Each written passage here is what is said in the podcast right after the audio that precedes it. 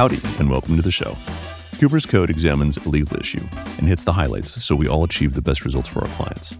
I'm Miles Cooper, and I'm very excited to have as today's guest Ed Lazarus of Lazarus Strategic Services. Ed is a go to litigation coach, also known to many of us in the business as a jury consultant. Ed comes to us out of a political background from the 80s and 90s and leveraged that into working with the American Association for Justice and then into working as a top flight jury consultant. I hope you enjoy our conversation as much as I enjoyed having it with Ed. And with that, enjoy the show. Welcome to the show, Ed. Thank you very much. Happy to be here. I want to go a little bit into your background so people understand a bit about you and how you came to be doing what you're doing. In that vein, can you help us understand how you found yourself working in the field of, we'll call it strategic consulting, because it hasn't always been in the area of the law, has it? No, it hasn't. I was doing what I do now has happened basically by mistake. Um, was not part of my plan. When I was growing up, I wanted to be governor of California. and then I went to school and majored in political science. I thought, you know what?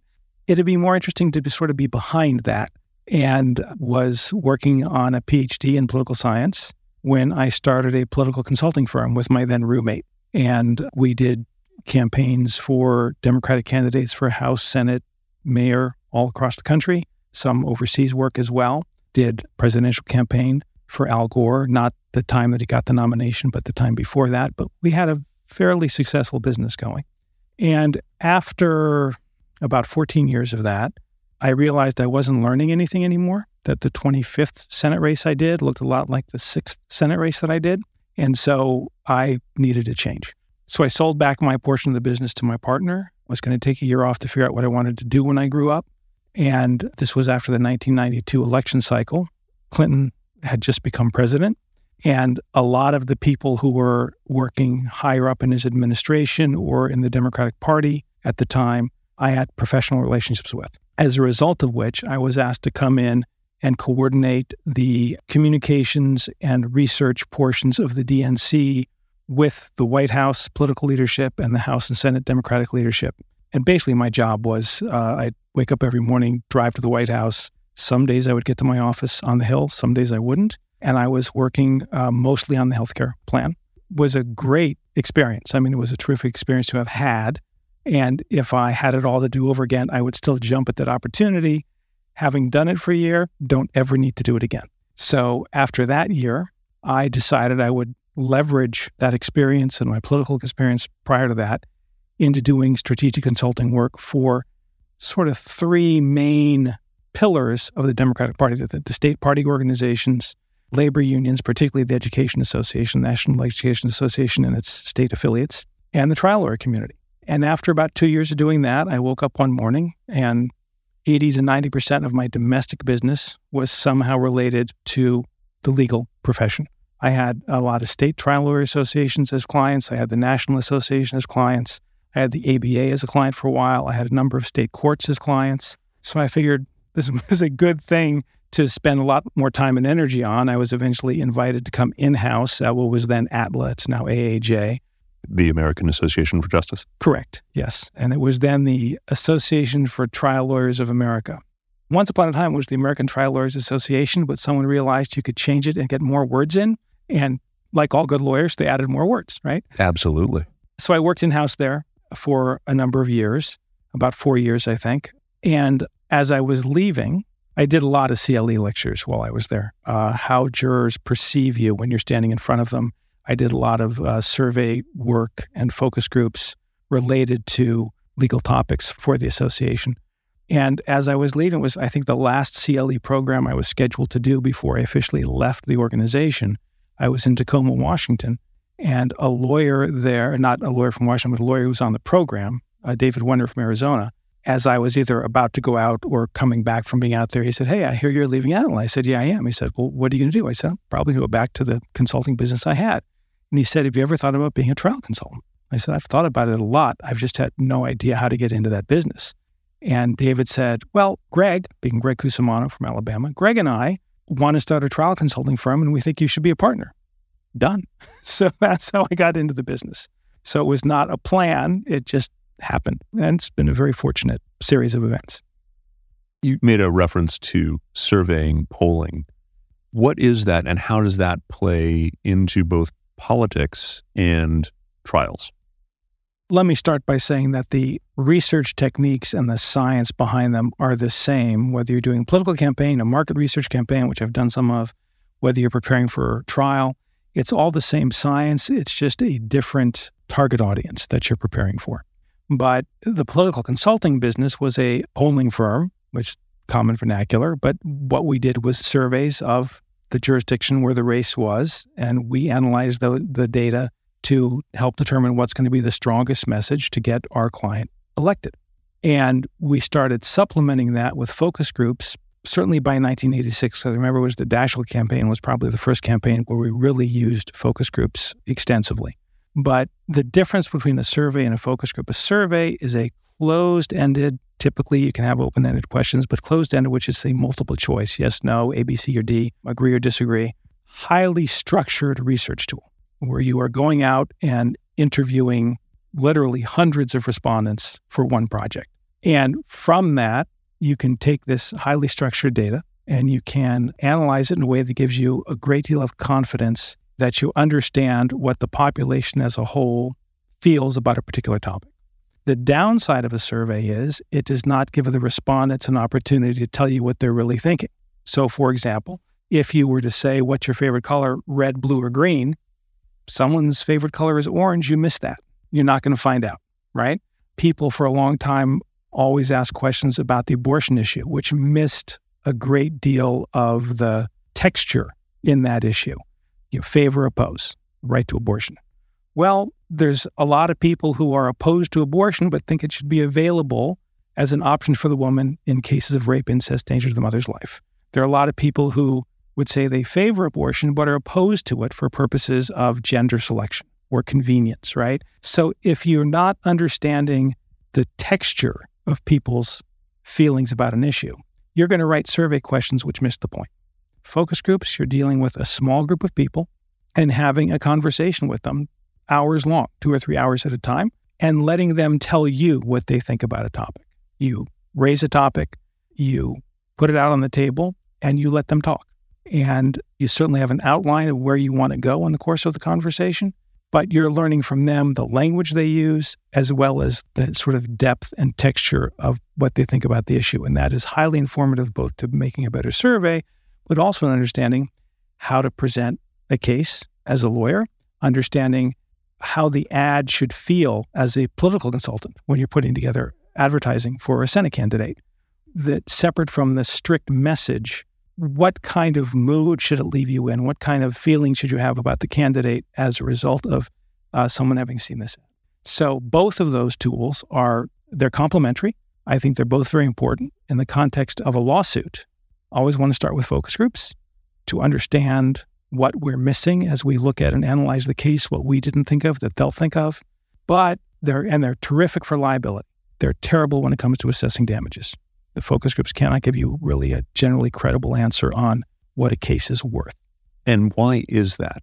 A couple of reasons. One reason, is, probably the biggest reason, you're only talking to six or eight people, right? So if you're trying to come up with a number with any confidence, you just don't have a large enough sample size to be confident in that number. And, and what you're looking for in a focus group is the breadth of opinion, the range of possible opinion, and how people link one thought to another. I don't really need to know in a focus group that 62% of them feel this way and 38% of them feel that way. I need to understand what is the range of possible opinion about the issue so I can help put together a narrative that takes advantage of or captures or encompasses that range of thought, right? But if you say to me, what percentage of people in that focus group felt this way, or what was the number they came up with about, that's not an appropriate focus. group. Six or eight people, you're just not going to get it. It's not a representative sample. By definition, it can't be a representative sample because it's only really a handful of people. And that's not its purpose. I want to explore focus groups a little bit more and how you approach them. One of the things I remember in terms of first hearing about you and meeting you, this was pre pandemic, was a lawyer in town named Dan Dell'Osso, spoke highly of you and invited me to watch a focus group on a case that he was doing. And one of the things that I found interesting, and again, pre pandemic, was that you were doing them all remotely back then. So, can you tell us a little bit about how you approach focus groups and your thoughts behind the remote versus in person?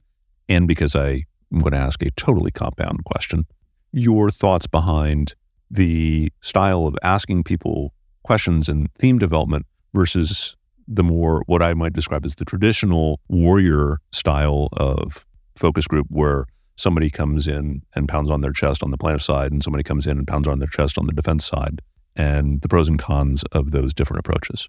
Well, I'm glad you raised the compound question because that was going to be part of my answer. yeah. And we still do those, by the way. But let me start with the different approaches to a focus group substantively before I get to the technical difference between remote and in person. Sure. So, the advantage of a focus group, as I said, is letting them tell you. We don't really have a lot of interest. I don't have a lot of interest. It's not part of our approach to have focus groups so we can tell people what they should think. We want them to tell us what they think, and we use that information to build a stronger case. So, to do that, we use what are called concept focus groups, where we're not going in and presenting our case. We're giving them a piece of information. This is a medical negligence case. What do you think about that? What comes to mind? And here are their feelings about, you know, are they concerned that too many doctors are being sued? They're all leaving town. They're being driven out of business. It's going to cost them money, et cetera. And then by bit, we add information to the case, a fact at a time, to hear how each of those facts makes a difference in how they assess what went on jurors and respondents, despite being told to wait until the very end of the case to form their opinion, they're constantly trying to tease out in their minds what is the story here? What happened here? And they're going to come to some conclusion relatively early on. And once they've reached that conclusion, they're going to filter through information and latch on to everything that affirms their perception of what happened and discount everything that didn't. So, to find out which facts matter and how much they matter and how they relate to other facts that would come into evidence helps us build a trial story that gets them telling the story inside their mind that we want them to tell themselves as soon as they possibly can. And that's what the concept focus group is for. And as you get closer to a trial date in a large case, certainly we still do structured focus groups. You can do a concept group with some structure in it. You can do a structured group that's got some loose ends to it it's a continuum. But if you think about a mock trial or a mini mock trial as the most structured approach to a focus group, you're having a plaintiff's presentation, a defense presentation. You might even play some witness testimony. You might even have closing at the end of that, depending on how long a day you want to build into it. And then you're saying, okay, now you've got the case decide, and you would watch them deliberate and see what they decide. That's the most structured version. And you can back away from that to do things that are people call them mini mock trials or have some structure where you have someone playing the role of plaintiff and defendant doing 15 or 20 minutes on each side and then conversation about that and then back it all the way up to where you walk and say hi how are you? Traffic accident. Talk to me. Um, so that's the sort of substantive continuum there. But i find if you had in your budget and in your timeline the ability to do one thing in terms of research i would do a concept focus group as early as could possibly do it. And that would be the one thing. I think that's the most valuable tool that we have out there. This was something that when I first got turned on to working with you, the idea of doing a focus group, first, I hadn't heard of concept focus groups. And second, we were usually doing the mock trial and we were usually doing it once we knew all the information. And we might redo a mock trial to tailor things with, with some learning that we have. But we weren't doing anything early in the process why do you recommend what you just recommended that if you're only going to do one thing, do a concept focus group and do it early on? You sort of touched on it, which is to say, once you knew everything you were going to know, you did a mock trial. The problem is there's a lot of stuff you didn't find out, probably, that jurors care about. And you know, jurors are not making their decision based upon the instructions they get as to the law. The last thing they hear in a trial is the instruction as to the law. And to think they're making up their mind based on that is just not realistic. They're making up their mind on what they feel the right outcome should be. And they're making up their mind based on things which might not have any relevance according to the law, but they're very, very important according to jurors' evaluations of what's going on. So the worst feeling I have as a consultant is when I'm doing focus groups. And by the way, most clients that I have gotten over the years they come on referral from someone else, as you came from Dan. And they're usually calling me saying, I've got a trial in five weeks. Can you help me? And my answer is always the same probably, but I could have helped you a lot more five months ago. Because the worst thing for me is when we're in a focus group and respondents come up with something that's very, very important to them about how they would evaluate the case. And I go back to my client when the focus group's done. I say, What do we know about that? And they say, We know nothing about that. And it's too late to find out because discovery is closed.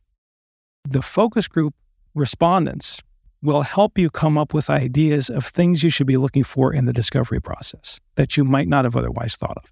And they will guide you in terms of what's really important in their understanding as to how to decide the case.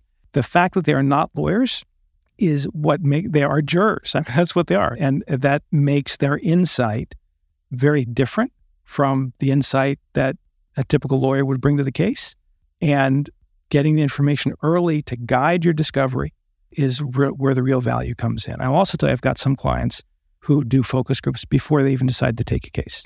If they're looking at a case that's going to be a very expensive case to put on, we'll focus group the case, make a decision about whether or not we want to pursue it. And that's a good use of a focus group. How did you come to make decisions about remote versus in person for focus groups? My main incentive was to find ways not to get on an airplane. Um, so I had been between my work as a political consultant and the work I was doing at ATLA, which was really coordinating the political and legislative and leadership development efforts across all 50 state TLAs and doing the trial consulting work, I have lived my life on the road. And I was looking for ways to not have to get on an airplane. And I started reading about and thinking about and toying with the idea of being able to do focus groups remotely. And this goes back to 2014, 2013. I think I think 2014 is when I first started working with your firm, I believe. That sounds about right. So I was reading more about them and learning about the technology that was out there and how it could be used. And Dan Dell'Osso at the Brandi firm, with whom I'd done a fair amount of work, called me and he said, I got a case that really doesn't merit a focus group because it's not, you know, it's really not that big a case. We don't want to spend that kind of money, but it really is a question that I wanted to run by you. And whatever the issue was, he told me what it was. I said, No, Dan, I could take a guess, but that really is a focus group question. I'll make you a deal. And I explained that I was interested in finding out how well online focus groups could work. So I said, You pay the out of pocket costs. I'll give you my time for free, and we'll try doing a focus group remotely and see how it works out.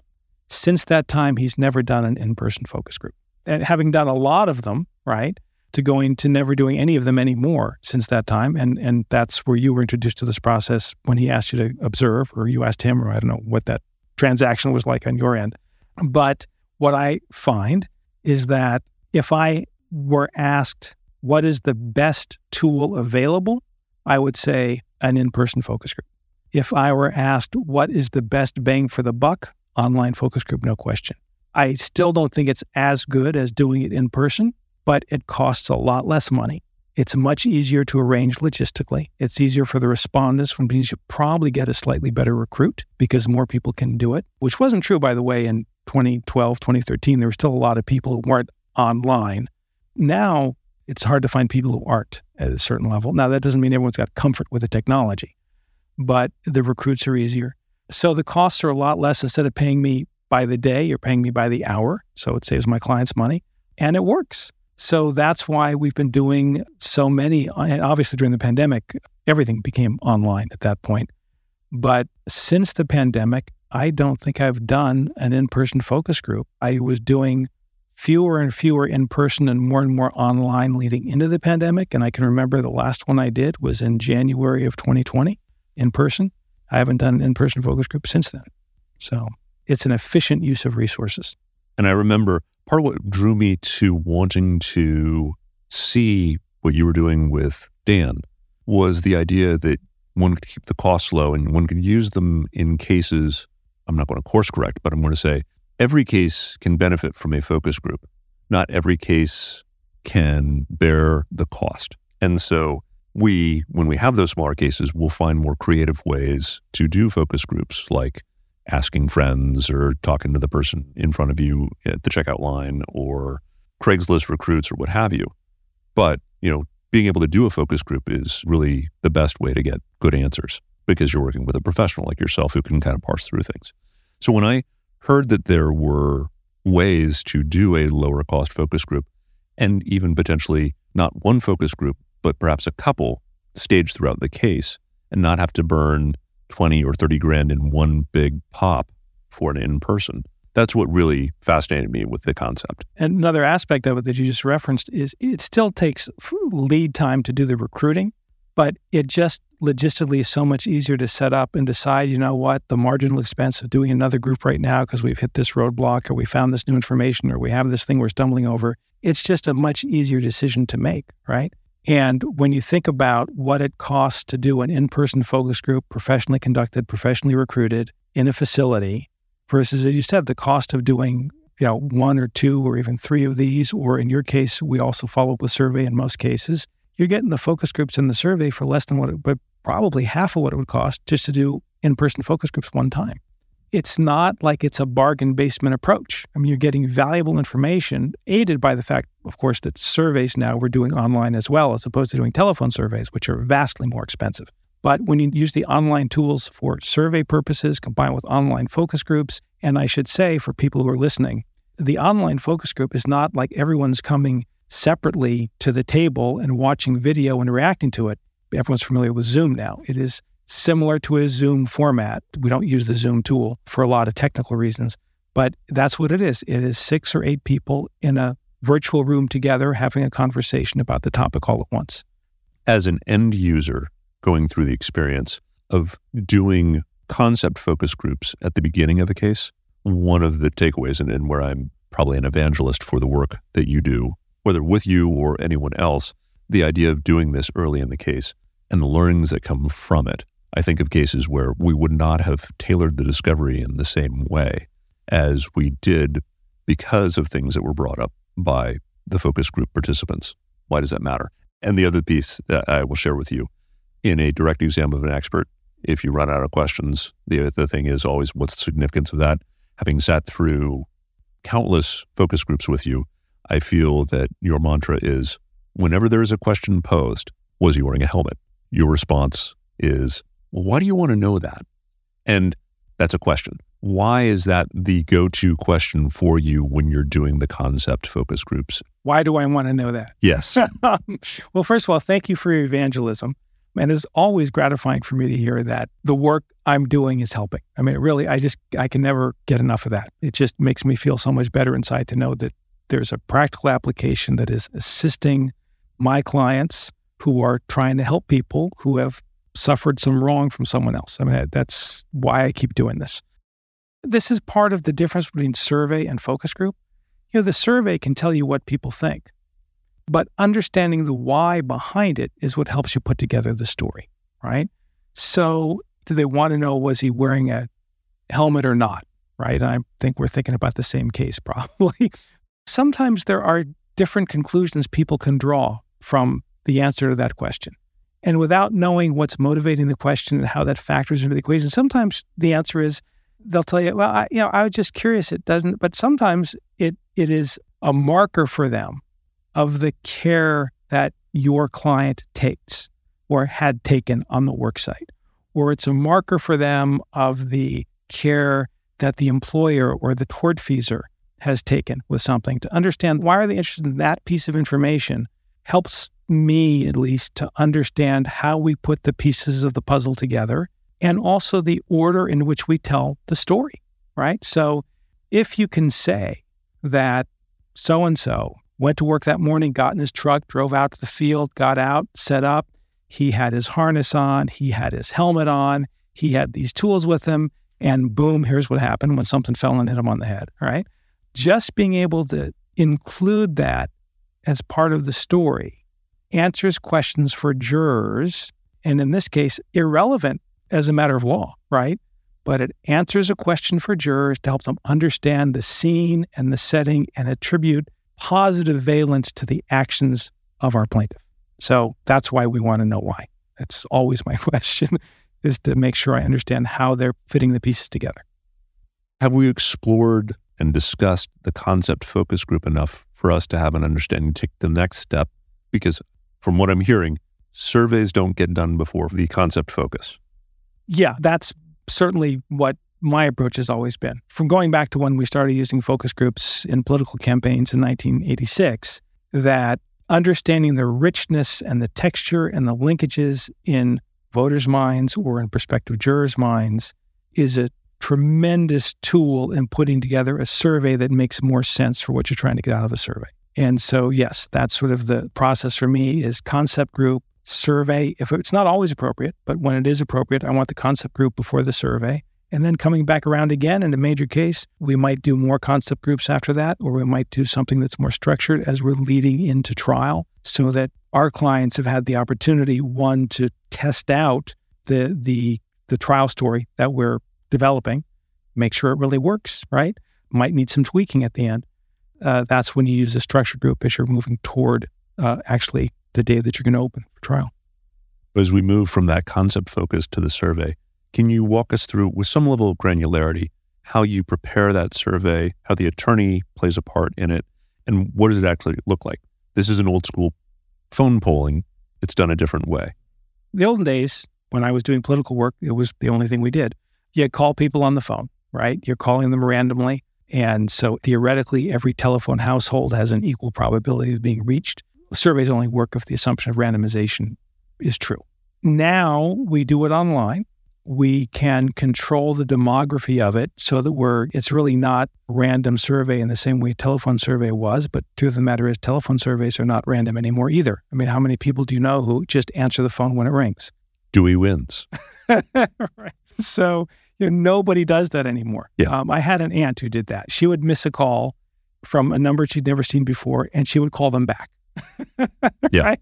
but the rest of us we use caller id right? So people who don't want to be bothered by someone they don't know, it doesn't work. So as caller ID and cell phone usage was increasing, I was developing more and more doubts about the true randomness of telephone surveys. And then people were, uh, as all good statisticians would do, reweighting to compensate for the absence of a true randomization. And I'm thinking, as long as you're doing that, Let's take a look at the other end of the spectrum where we're doing online surveys. People sign up to be part of a database where people are reached randomly. Randomly, they do something while they're online that hits a trigger in the algorithm that causes someone who's paying money for the information to poke them and see if they'll participate in a survey. And as I was experimenting more and more with online surveys, comes along the Washington Post, who decided they would do the same thing that year. I think it was 2008, that the Washington Post did both telephone surveys in the traditional way and online surveys, same questionnaire, same field dates, and they were comparing the responses. And they found out the differences were negligible. And they stopped doing telephone surveys for their political polls. I thought, well, there's a good validation of my theory. Yeah. So now I just do online surveys. They're, again, a lot, a lot cheaper. And they are by no means perfect, but I think the difference between the online survey and the telephone survey is getting smaller and smaller every day. And the telephone survey, as we know from the debacles we've read about political campaigns nationally, they're also not perfect. And for our purposes in a trial setting, their imperfections are not as important, which is to say, if I'm doing a political campaign, it's important for me to know who's winning and who's losing. But it's more important for me to know how do I get to be winning, right? So again, it's the statistical analysis of the underlying data that's the most important element of doing the survey. But your client always wants to know who's winning, right? If we're doing it for trial purposes, and the number we're most concerned about, because we've got liability information from the focus groups, the number we're most concerned about has to do with what the damages assessment is. And again, it's nice to know are we winning or losing this case? But really, what I'm concerned about is what are the underlying attitudes that these respondents have that create a, a statistically reliable predictor of where they'll come down in the case. And that's where you can use it both to have some certainty about the value of the case, as well as come jury selection, to be able to go in and do some statistical modeling. It's all econometrics. It's all that it's the same thing we use for economic forecasting to do analysis of the underlying data to understand which attitudes make someone a plaintiff's juror versus a defense juror. And if I can get that down to two or three questions you can ask in voir dire that are going to be able to identify 80 or 85% of the defense jurors, that's a wonderful tool. And it doesn't always happen that I've got that precise a tool, but it really doesn't happen where I don't get some advantage in jury selection out of that survey. So primarily if we're, you know, most cases settle, as we all know. But when they don't, that survey becomes a very important tool in guiding jury selection. Have you given our listeners enough information on the survey side and its utility for us to take the next step as we get ready for trial in terms of jury selection and at the risk of detouring I want to make sure that people understand kind of the full panoply of what a strategic case consultant or jury consultant covers. Do you also do witness preparation work, media training work? Are there other things where your skill sets are complementary to make sure that a case stays on track if one, say, has a problematic client? Sure. The short answer is yes. The answer to your prior question is to know whether or not we've given your listeners enough information.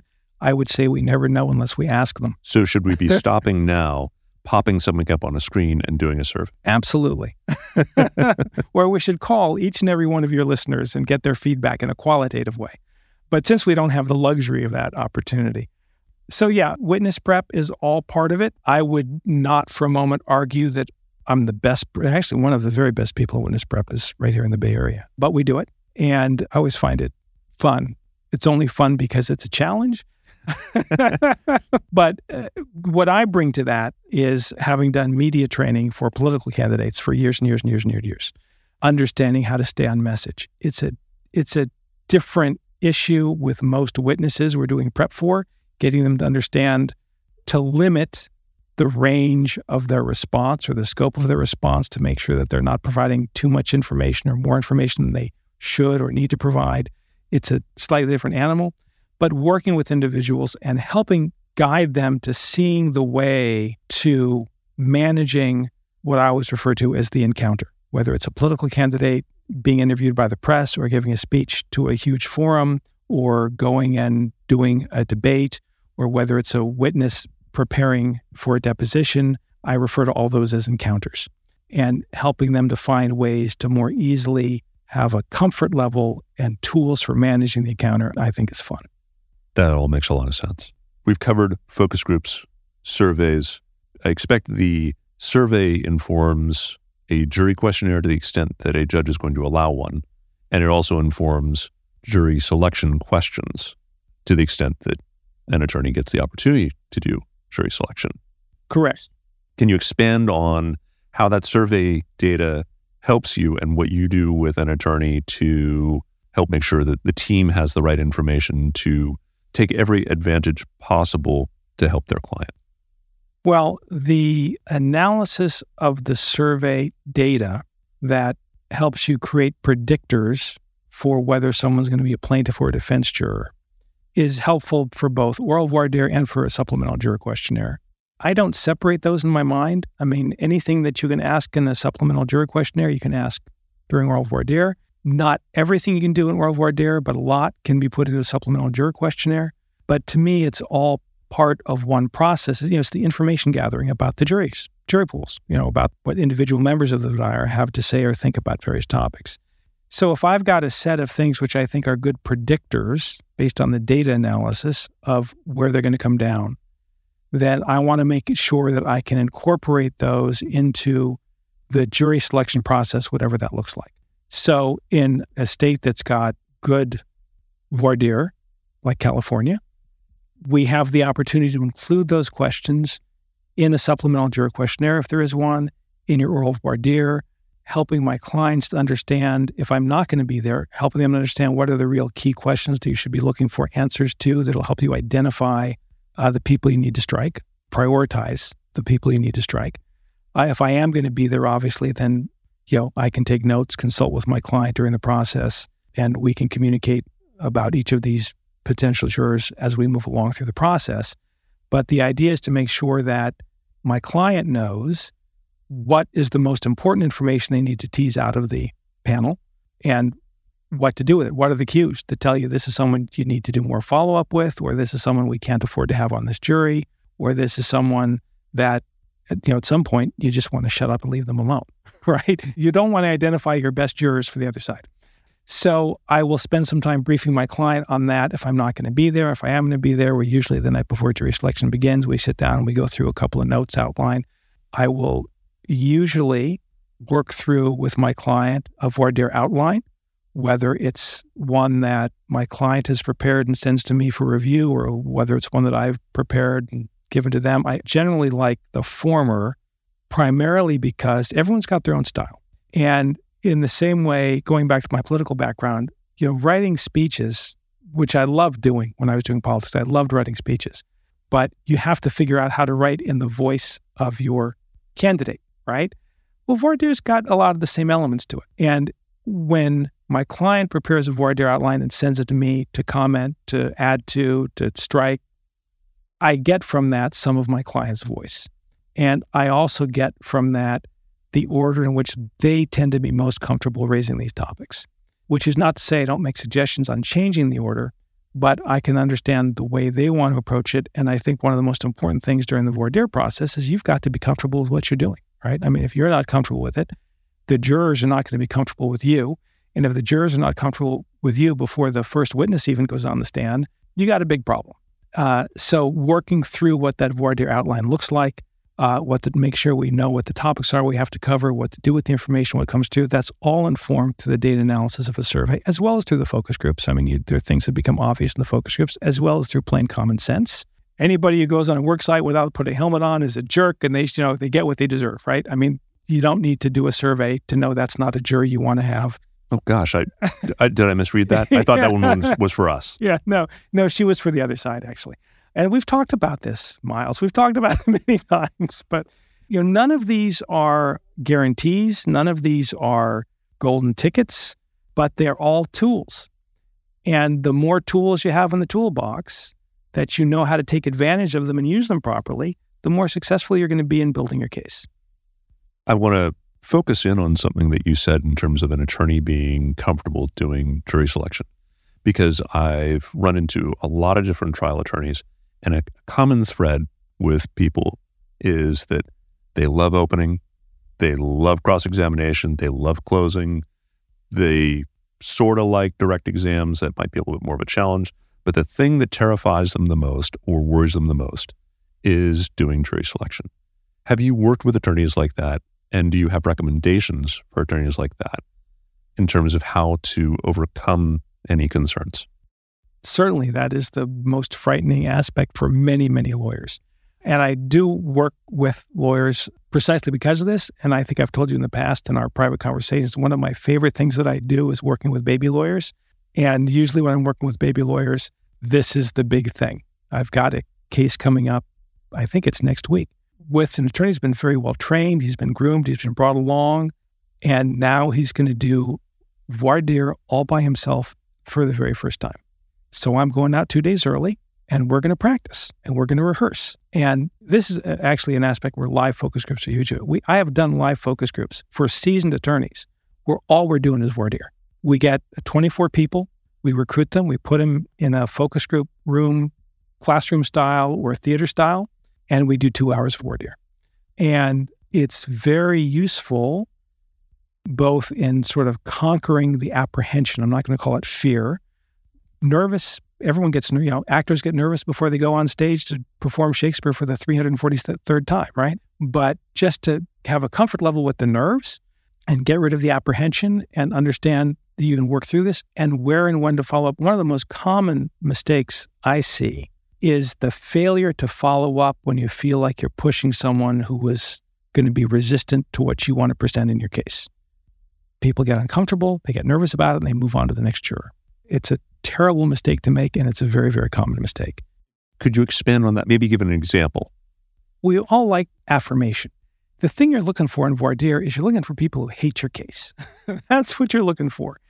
And nobody wants to hear from a juror you know, yeah, it sounds to me like that's really, you know, this is one of those things that like, eh, I don't understand why you're here in the first place, right? Or why you should even be allowed to be here.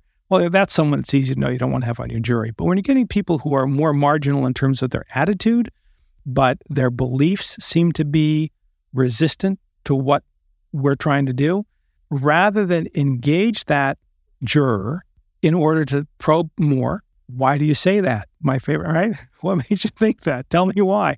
Talk to me about that. They move on for two reasons. One reason is because they don't want to have the confrontation. And they think the confrontation can be harmful to them or they just don't want to do it because it's not in their nature. The other reason is they're afraid of having bad thoughts aired to the whole venire. They're going to poison the well. They're going to poison the jurors. And you know what?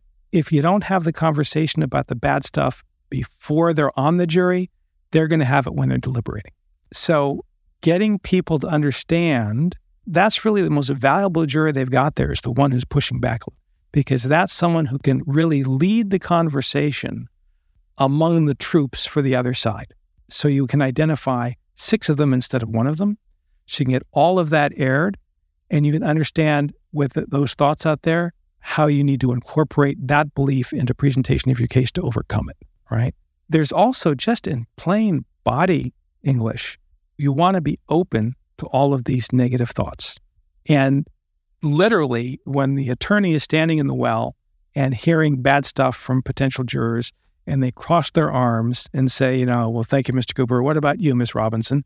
You're telling them that you're upset, as opposed to, thank you, Mr. Cooper. I really appreciate that. To probe that and get them talking about it in a way where you're really encouraging it and you're really open to it it's a very important thing to do and understand how you present yourself has a lot to do with how much they're willing to open up to you.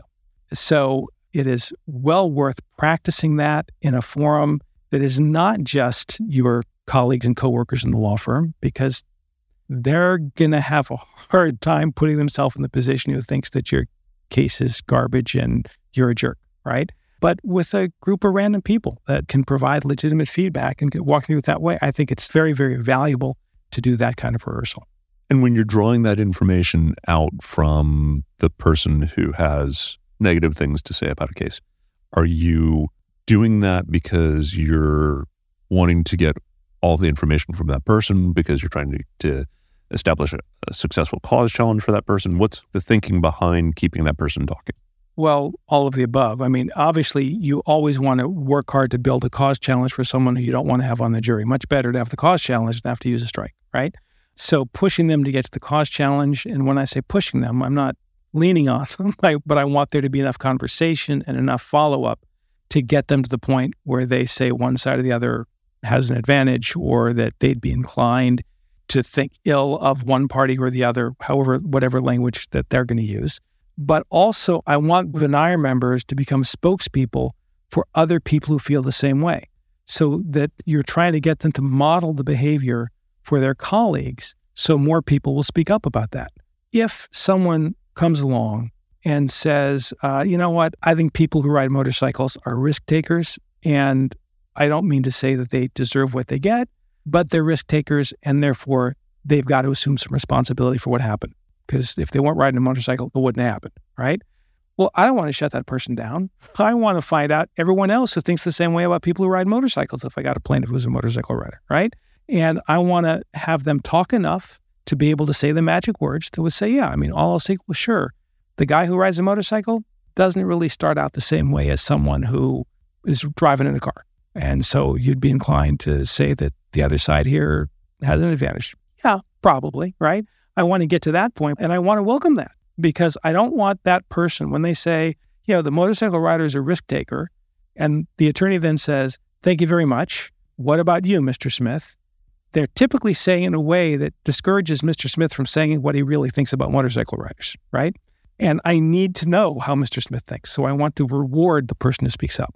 I want to ask in in your role as you're preparing the team to go in, and I'm, I'm talking team because Usually there's more than one attorney in a courtroom at this point, and you're also there.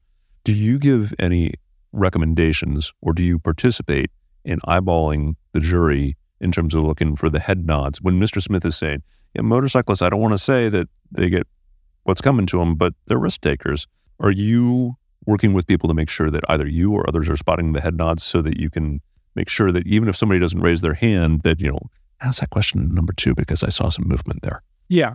Depending on the physical layout of the courtroom, I mean, sometimes I'm able to hand a note. I've got one client who does all of his dire sitting at counsel table, so it's really easy. I can lean over and whisper to him. I can pass him a note. Most of my clients prefer to be standing in the well, so uh, I keep a running list so that when we have a break, I can go back and say, you know, circle back to juror number 14 because I think they had an issue with whatever. How do you parse all of the landscape? Because you're listening to the answer, but you're also paying attention, and that requires a lot of focus. How do you do that? Yeah, first, it's impossible to do it all. True answer is I'm sure there's plenty that I miss. Um, the other thing I will tell you is it's exhausting. I go home after every time I pick a jury, I go home and, and I say to my wife, I am so tired. I don't see how these people do it like for a 14 day trial because it just requires every ounce of attention to follow all the cues you can. But even then, I'm not getting it all. There's often, if not always, uh, an associate sitting there too, where they're doing the same thing, and they'll, you know, it, it, team is the right word. I mean, there's consultation, conversation back and forth, but absolutely, we're obviously missing things along the way. Having a system for keeping notes and keeping track of everything is a very important part of the process. And I've experimented with several over the years. I have one now that I think works as well as it's going to work. I will tell you this I'm never watching my client. During voir dire, I'm never watching my client. I am always watching the jurors, or I'm watching my pencil as I'm writing down notes, which also means I miss things from time to time, right? I mean, if my client's sending the wrong signal for whatever reason with his or her body language, I'm missing that. But at that point, my attention is really entirely on what's going on. And again, depending where you are in Illinois, it's really easy. You're only talking to the jurors who are in the box at that moment. In California, you got a of people. You're talking to all 80 of them at once. It's a much harder thing to do. Attorney voir is a new thing in Massachusetts um, just before the pandemic. That's how long it's been around, just that long. And most judges want to do it one on one. They think it's more efficient. They think it prevents the voir dire process from polluting the jury pool. I mean, I've heard from a lot of judges as to why they do it that way. Some of them do it that way because that's the only way they've seen it done or could imagine being done. But there, it's very, I mean, obviously, you only have to pay attention to one juror at a time. The other jurors can't hear what the questions are, but it's just so limiting because you can't get that conversation started. You can't engage in that dialogue. I think parties on both sides benefit tremendously from having the dialogue, right? It's not faster, it's not more efficient, but there's a whole bunch of judges in Massachusetts who just feel that's the way to do it. It's sort of a draining process. I want to follow up with a comment you made about note taking strategies. I've used a number of different methods to approach that. And I know that there are also programs and apps out there that people use. What method are you using now? And do you like it and why? Yeah, I use Ed's method. Um, one thing that I think I can do better than my clients is I can take notes better because they're busy asking questions and thinking about the next question. And that doesn't really allow you, standing in the well, the ability to take great notes. So I have the luxury of not having to ask any questions. I can eyeball all of them, right, and see how they're reacting and take fairly good notes. But my method really is, a, I mean, I don't think it's that unique. I mean, I've always used post its question is how I'm arranging them and managing right? And right now, literally what I do is I take a bunch of file folders and I rip them in half. So I've got now a bunch of fairly stiff back, eight and a half by 11 pieces of paper on which I will slap three by three post it notes. That's six jurors, right? And the reason I do it this way, after doing a whole lot of drawing grids, you know, coming with a ruler, using, uh, I've tried some of the apps. I don't like them because I think you spend too much time with the app and not enough time with the juror, if that makes any sense. It does. But doing it this way, I can arrange my layout pretty much to match any courtroom. I mean, every courtroom's got a different layout. With people seated in the gallery that are going to be questioned in California, that's the norm, right? So I can arrange them any way that I need to. And then I'm just, you know, with post-its, particularly in California, we've got strike and replace. You know, it's easy to move someone from one spot to another. So it's just a question for me, not so much the process on post its, it's the process of managing how do I come up with a chart that mirrors what I'm likely to see in the court. And it just gives me some flexibility to move things around that way. I want to talk a little bit about strikes and strategy. Without giving away Lazarus' secret sauce, do you have a way of approaching the strike issue when it comes down to, we've done all the cause challenges, and six and six. How do you approach that with your team and what are your recommendations? Yeah, so I always count backwards, right? I'm looking at how far out do we go right? We've done the cause challenges. So now what's the farthest extreme of jurors that we can reach? And then simply who do we least want to have on this jury? So, and again, every jurisdiction does this differently. You can backstrike, I think, in most places in California. Define backstrike, please. Let me define what it's not. That's the easier way to do it. So, in some jurisdictions, if you have accepted a juror, and by accepted, I simply mean, okay, here's the 12 you've got, and you know we'd like to uh, thank and excuse juror number three. Then the defense either accepts that or doesn't accept that. It comes back to us, and we say we like this panel, and the defense then strikes someone else. Backstrike would allow you to strike someone that you accepted before. Uh, if you can't backstrike, if you said they were good, they're good, period. Right. So, again, depending on what the rules are in that courtroom of how it's going to work, you know, am I allowed to backstrike or not? That has an impact on on the order in which I will use my strikes, right? Who I will strike first. For now, in some courtrooms, if I strike juror number eight, that means I've accepted one through seven. So if I can come back to juror number two later, that gives me more flexibility, right, in terms of recommending who it is that we want to strike. And and I should say, you know, this is always done in consultation with with my client, and all the time we're going to disagree on somebody somewhere in the process. Sometimes we disagree on a lot of people in the process, but sometimes I encounter a situation where there's a juror I don't have good feelings about. My client likes them, and also sometimes there are people that that I don't have a problem with, but my client will say, I feel uncomfortable that juror. I was getting bad vibes from that juror when I was asking questions. So I am almost always going to defer and not make a big stink about that. There are occasions where I will. There's one that stands out in my mind very strongly where I stamp my feet and persuaded my client to listen to me about that one particular juror.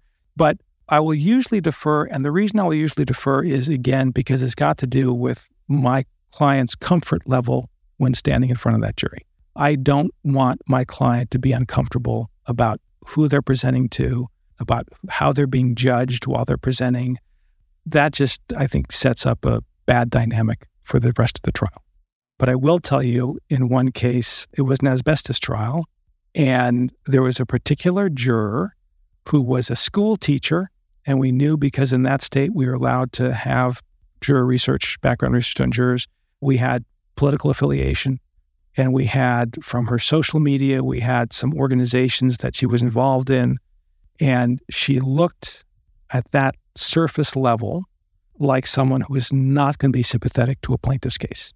She also said during the course of voir dire, when asked about her favorite hobby, she said she was an organic gardener. I figure there's probably not a lot of organic gardeners who are going to like asbestos dust. And my client was pointing to the party registration, the fact that she would be a leader because she was a teacher, the social club she belonged to. This is not a plaintiff's juror. I kept saying, yeah, but you know what? She's an organic gardener. I just have a hard time believing an organic gardener is going to take the side of asbestos company. So he finally relented. She became the foreperson of the jury. And we got what was then a record breaking verdict, which was overturned at the Supreme Court level. but um, so there are rare cases like that where I just have a very strong conviction about something where I will I will stamp my feet a lot. That's helpful. You mentioned leader. As you were rating people to strike, is it a, a lodestar? Is it a gestalt? Is it a leader bad leaders first? How do you come up with a calculus for making recommendations? Well, with regard to the leadership issue, I certainly don't want someone on that jury who looks like they're going to be a leader, and we don't have an understanding of whether they're going to have a plaintiff's or defendant's predisposition, right? So if it's someone who's going to be a strong leader and we just have no idea, I mean, sometimes actually we do say it all comes down to what is Sally going to do? And sometimes, for various reasons, in the conversation with my client, we say, we got to try this case to Sally. And that's what we're going to do. And again, that happens because you've got a limited number of strikes, right? But usually, if there's someone there who is exhibiting traits of leadership. They're confident, they speak their mind, they've got an opinion on all the questions being asked during all voir dire, they've had a management position or they're teachers or whatever, but you know, they they look like and and people, by the way, you know, part of what you're looking at when you're watching the jurors is how they react to each other, right? I mean, we're looking when they go out for their lunch break, who's walking next to who? I mean, you know, to the extent possible, and it's impossible to get all of this, but to the extent possible, that's useful information to have. But someone who looks like they could be a leader and we just don't have any kind of sense about them, I'd rather not take the risk if we don't have to. If you've got six strikes and there's eight people you don't want to have on your jury, and two of them are kind of quiet, those are the two to leave on versus the ones who are loud and definitive and assertive and, you know, and sort of charismatic in the way they interact with others. As you go through this process, do you ever, from a game theory perspective, make a recommendation of look, the defense is going to have to go. So let's pass first so that we're one up? All the time. um, that's part of what makes it fun for me. Uh, we do that all the time. I'm always trying to figure out who they're going to strike, and I'm never 100% correct. Sometimes I'm not 50% correct. Yeah, it, it, puzzles me a lot. Why did they leave that person on that jury? I mean, I literally, I go home wondering, what, you know, what am I missing? And it's somewhat validating when it comes back and we got a good verdict. To me, the most mystifying part of this process is why opposing counsel left particular jurors on or why they chose to strike particular juror. There's some jurors that I think we don't like. I don't think the other side likes them either. So, in terms of the game theory aspect of it, I'm always going to try to leave those to the other side to strike them as long as I possibly can get away with doing that. It also depends too how civil and cooperative opposing counsel are, right? I mean, there's sometimes you just you can just walk up and say, neither of us want to have this juror on here, right? Can we just agree and stipulate that they're gone? And sometimes you'll have opposing counsel who, as obvious as it is, they will dig in their heels and, and then they'll wind up striking them later. I mean, there's sometimes literally, I try to, to the extent that I can in the small amount of time that I'm there, I try, if possible, to create a rapport with not just my clients, but people across the aisle, right? So sometimes you just sort of look over either at the opposing counsel or they've got a jury consultant. You can just sort of look over and kind of, and you know that we're all going to be fine and we're going to agree we're going to get rid of that juror and no one has to ask them questions anymore. But the game theory aspect of trying to force them to use their strikes on people that we think ought to go to leave someone who, for whatever reason, you know, we want to skip this one to see what they do. That happens every time. Part of the fun. for someone who is less skilled in that department, in the game theory or whatever you want to call it, what have you done over the course of your career that has helped you be good at that game? And what few things could somebody do to help improve that? First, let's make clear that this is a combination of science, art, and psychology. Psychology is a science, but it's a social science. um, I'm trained academically as a social scientist, so you know I get both sides. I get the social and the science part. So it's not perfect science. It's not a hard science. There's a lot of judgment that comes in. But I think, well, one thing is I enjoy it. You know, some of my partners in my trial consulting firm at Winning Works just don't like it, and they're all lawyers. But they just don't like it. But in my university, in my PhD program, you had to find three specialty fields, getting a PhD in political science, which I never finished my dissertation. So one of my fields was essentially it was called contemporary analytic democratic theory, which were theories of social justice, but it included a lot of game theory. And so that was good background in terms of literature. And then also one of my fields was political behavior one of my dissertation advisors' wife used to say political behavior is like people running around behaving politically. but really, what it was was um, social psychology in a political context. So I think academically, that gave me some background. It's the kind of stuff I kind of enjoy thinking about anyway. And since that time, which is now, gosh, 40 years ago, I wouldn't say I've kept up with all of the academic literature by any stretch of the imagination, but I'm still picking up books in the field that are relevant. That's all helped. Between the nerves of talking to strangers, the need to be absorbing all sorts of information while asking questions, and then figuring out the strategic strike piece. I'm guessing that's why people call on you as opposed to trying to do it alone. Yeah, I think so. I think I bring value to my clients. And if I didn't, I wouldn't have the nerve to charge them money for what I do. And I still enjoy it. So that's why I still do it. I mean, I'm reaching the age where I'm trying to do less, as you well know. But I'd like to think that's why. But I also think there's an aspect to why people hire jury consultants that has nothing to do with that. I think it's got to do with some sense that they think they should. And that goes all the way back to my days as a political consultant. that there were clients I had, you know, they knew they had to hire a media consultant to produce the ads because they couldn't do that themselves. But there were a lot of them who never understood why they needed a pollster. If I don't know my constituency well enough to know what they're thinking, I shouldn't be running for office. I'm thinking of a particular politician in Connecticut who ran successfully one time for Congress and lost his first reelection campaign in the same cycle where I was pitching him to hire me to do his polling. And he said, ah, we don't need to have polling. But a lot of people, at least back then in the 80s and early 90s, hired pollsters because there was an expectation that you needed to have a name pollster in order to be successful. And therefore, you couldn't raise any money if you didn't have a name pollster and a name media consultant. I think there's an extent to which some people hire a jury consultant, or we like to call ourselves litigation coaches, because they think they should I've got a big case, it's an important case, and therefore I should hire a jury consultant and don't really know what they're looking for, how to use them, or how to get the most out of them.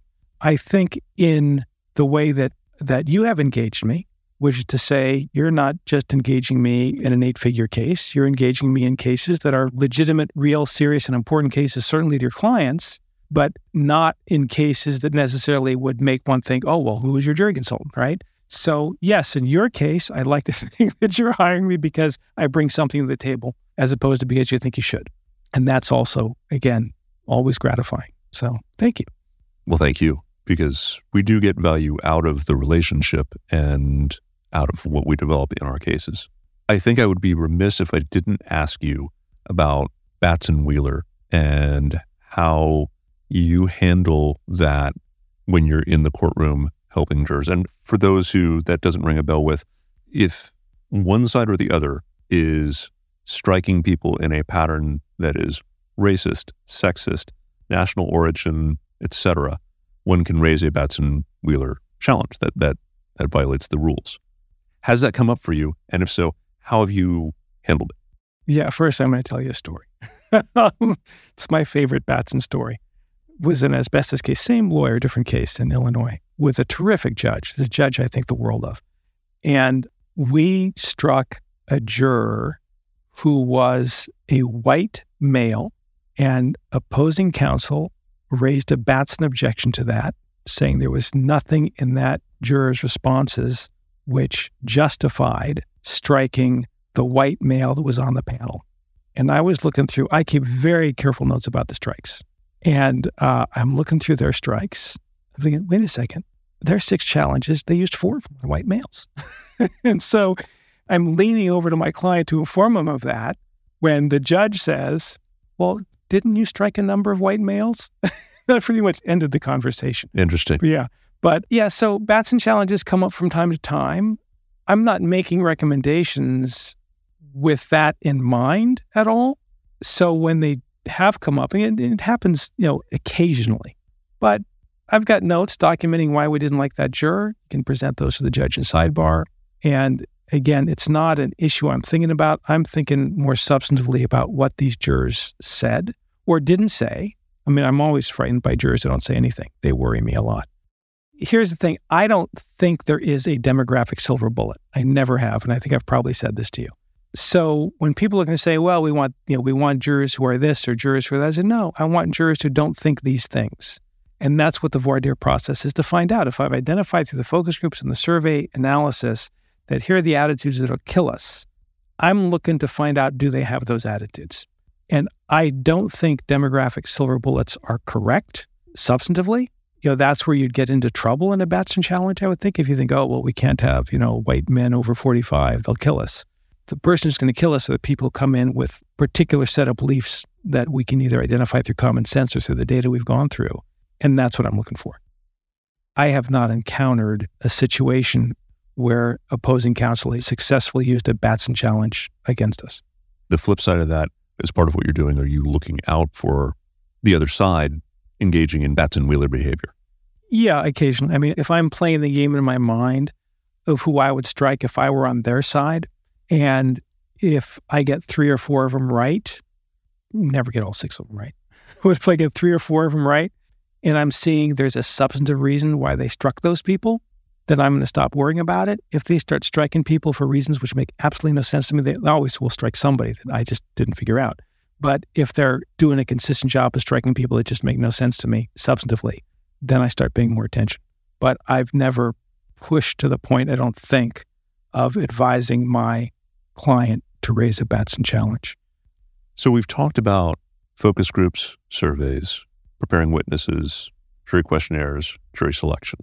Is there other information that you think our listeners should know that we haven't covered as far as the role that you play in helping clients win their cases? What I like to think that I'm doing is helping to build a trial story and using research tools to build that trial story and then jury selection to implement it and, and help with openings. I help with closing arguments to the extent that I can. I mean, sometimes I will get a good enough summary of what's been happening every day or other day that I can help structure what the closing argument looks like. But I'm also certainly helping with openings to implement that trial story. And in doing that, it's not just about having the conversations and focus group and having the data analysis, but in terms of thinking about the decision making behavior. And that's really what we're getting to here is how do these jurors make their decisions? Bringing in the jury bias model what are the biases that jurors are likely to bring into a court, not just into a courtroom, but into their assessment of watching the news or, you know, or how they evaluate political candidates? The same biases pretty much kick in. And also, the thing that's relatively newer for me is uh, I also try to incorporate moral foundation theory in what I'm doing, which is a fairly new academic discipline. You're going to need to define that. Moral foundation theory says, look, there are different cultures and different societies have different moral codes right? And what moral foundation theory does is it, it starts by saying, what are the basic elements that go into a moral code in different balance? There is uh, sanctity, attitudes toward you know, Mother Earth is a liberal approach to sanctifying the environmental movement. How these elements play against each other or, or interact with each other in creating a moral code helps you define or helps you understand competing moral systems by competing. I mean, they're fighting against each other, but different, you know, different moral systems. And making sure that we're including in our trial story something that appeals to each of these pillars. So that if I'm someone who puts a great deal of value in authority, how can we present a case so that those people find our case is respectful of authority, right? If I'm someone who has a great deal of concern for others, a lot of empathy, how do we present our case that strikes a chord for those people? For team and for other, for team build loyalty is one of the pillars, right? And loyalty is different, by the way, by gender. So when we talk about loyalty among men, we're talking about loyalty to the team or the country or the nation. When we're talking about loyalty among women, it's loyalty to the other individual, to my partner, to my child, which is very interesting. But how do we build a trial story that strikes an element in each of these foundations to a moral code? So whether someone's, and th- this comes from, frankly, the problem is as we have a more and more polarized society here, how do you present a case that appeals to liberals and conservatives? I mean, that's why I started looking at this stuff. And if you are hitting on all five of these pillars, then you're putting together a trial story that appeals across the partisan divide. I started doing this again slightly before the pandemic, uh, lectured on it in the CLE circuit, you know, several times. So putting together elements of building the trial story is really the target that I'm shooting for anyway.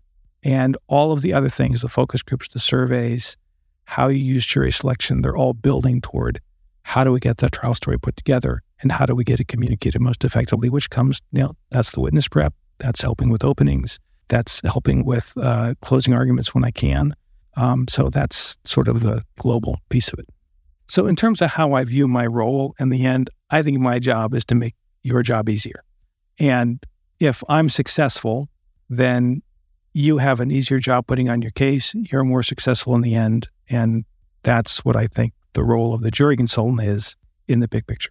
And I would say the most important thing is when it's all said and done and it's all over, never a bad idea to have a hot fudge sundae.